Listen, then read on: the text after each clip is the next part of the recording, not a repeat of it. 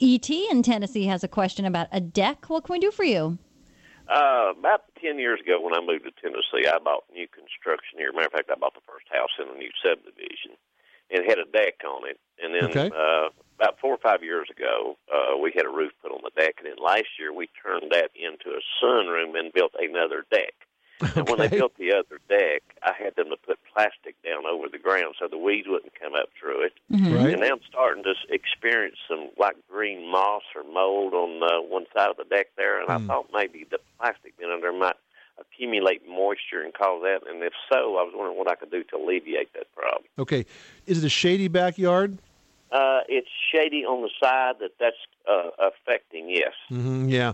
Well, what happens is if you have you have a humid you have a humid area and you don't have a lot of sunlight, so you get a lot of moss that's going to grow. And you know the only solution here is is regular maintenance, regular cleaning. Um, there's yeah, a- there's no magic solution no that's going to magic make it go right. away forever. What you can do is trim back whatever trees that you can to help get more sunlight to this area because that will be a natural preventative. but of course you don't want to do that because then you're going to have a hot deck.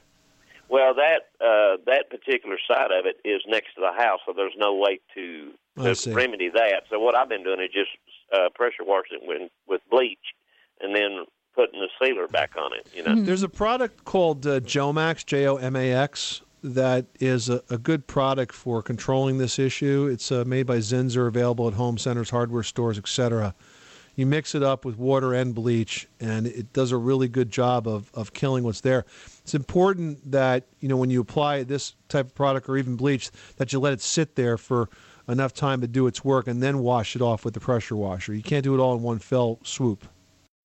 When you need mealtime inspiration, it's worth shopping Kroger, where you'll find over 30,000 mouth-watering choices that excite your inner foodie. And no matter what tasty choice you make, you'll enjoy our everyday low prices, plus extra ways to save, like digital coupons worth over $600 each week. You can also save up to $1 off per gallon at the pump with fuel points. More savings and more inspiring flavors make shopping Kroger worth it every time. Kroger, fresh for everyone. Fuel restrictions apply.